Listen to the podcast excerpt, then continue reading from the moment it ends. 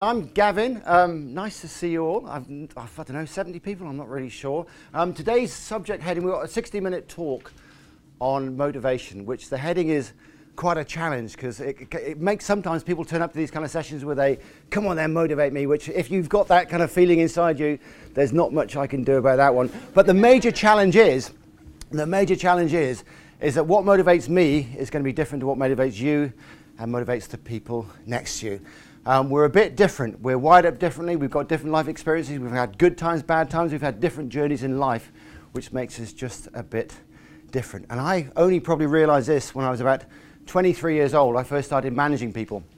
Um, I was in charge of a, a, sales team, an investment sales team down in the southwest called Area 66. And they were one of the, the worst performing teams in the country. And I took them over. And for me, um, I, it never occurred to me not to hit a sales target, because why would you? I'd never thought really deeply about why I wouldn't hit a sales target. But when I started managing these people, I realized their motivations were different to mine um, because most of them weren't hitting their sales targets. I kind of thought, well, target, hit your target, you get a bag full of money. Uh, that's quite straightforward. But these people weren't doing that. So it made me think a bit deeper about what motivates people. So um, I then managed a lot more people beyond that. Um, and I've coached a lot of people.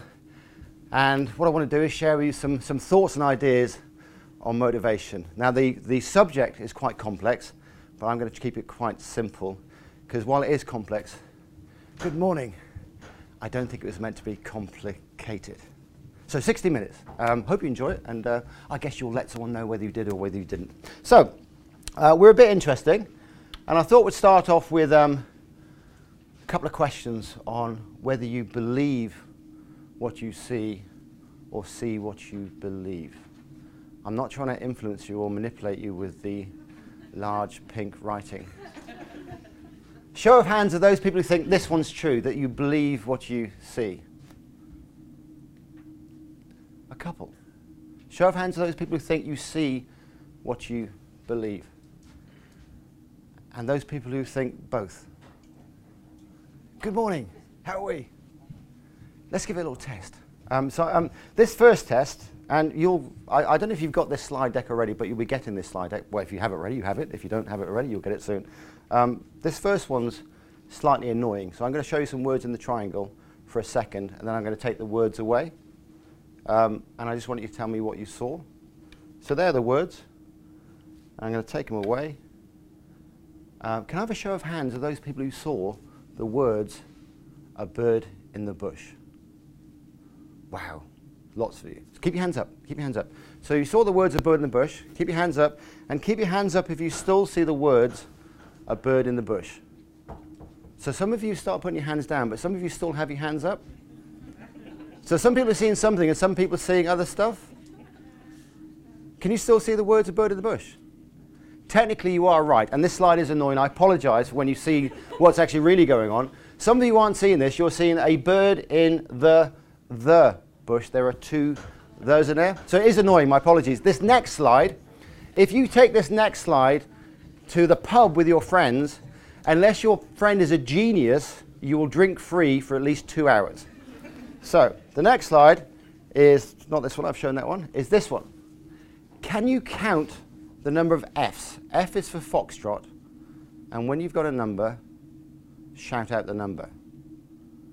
So feel free to, you know, no one's going to notice what you're saying. Shout out the number when you, once you've counted the Fs.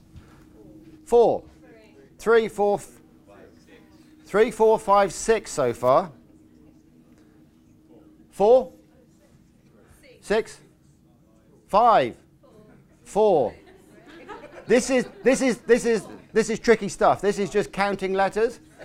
And I've, I've worked with M&G for quite a few years, and uh, they, they employ bright people. I know that to be true. But all we do is count letters, and we can't get agreement. Seven. seven. We got seven. I, will come back to you. Uh, I, would love to know where the seventh one is. Um, show of hands of those people who got six. Less than half the room have six. Six is the right answer. You've seen this before, and you still haven't got six. Six. So if you can't see six, if you can't see six, you're probably deleting the ofs. One, two, three. I've no idea where the seventh is, but, it, but it's, it's, maybe it's down here somewhere. Oh, it's down there. there. You're right. You are spot on. There's an extra one, one there. We're a bit weird. Um, we take in lots of. You know, how much information do we take in per second? It's not one of those rhetorical questions. How much information do we take in per second? I can hear whispering. Go on, Sharon. How much? How much? What? Apparently, we can take in, I've no idea how to measure this. As a human being, we can take in about 2 million bits of information per second. Actually, anywhere between 2 and 20 million, which is a lot of information. We delete, we distort, we make up the world to see the world the way we think the world's going to look. We're just very, very, very different. Consciously, by the way, consciously we can deal with about 7 bits, but unconsciously, with our unconscious mind, we can deal with loads of stuff.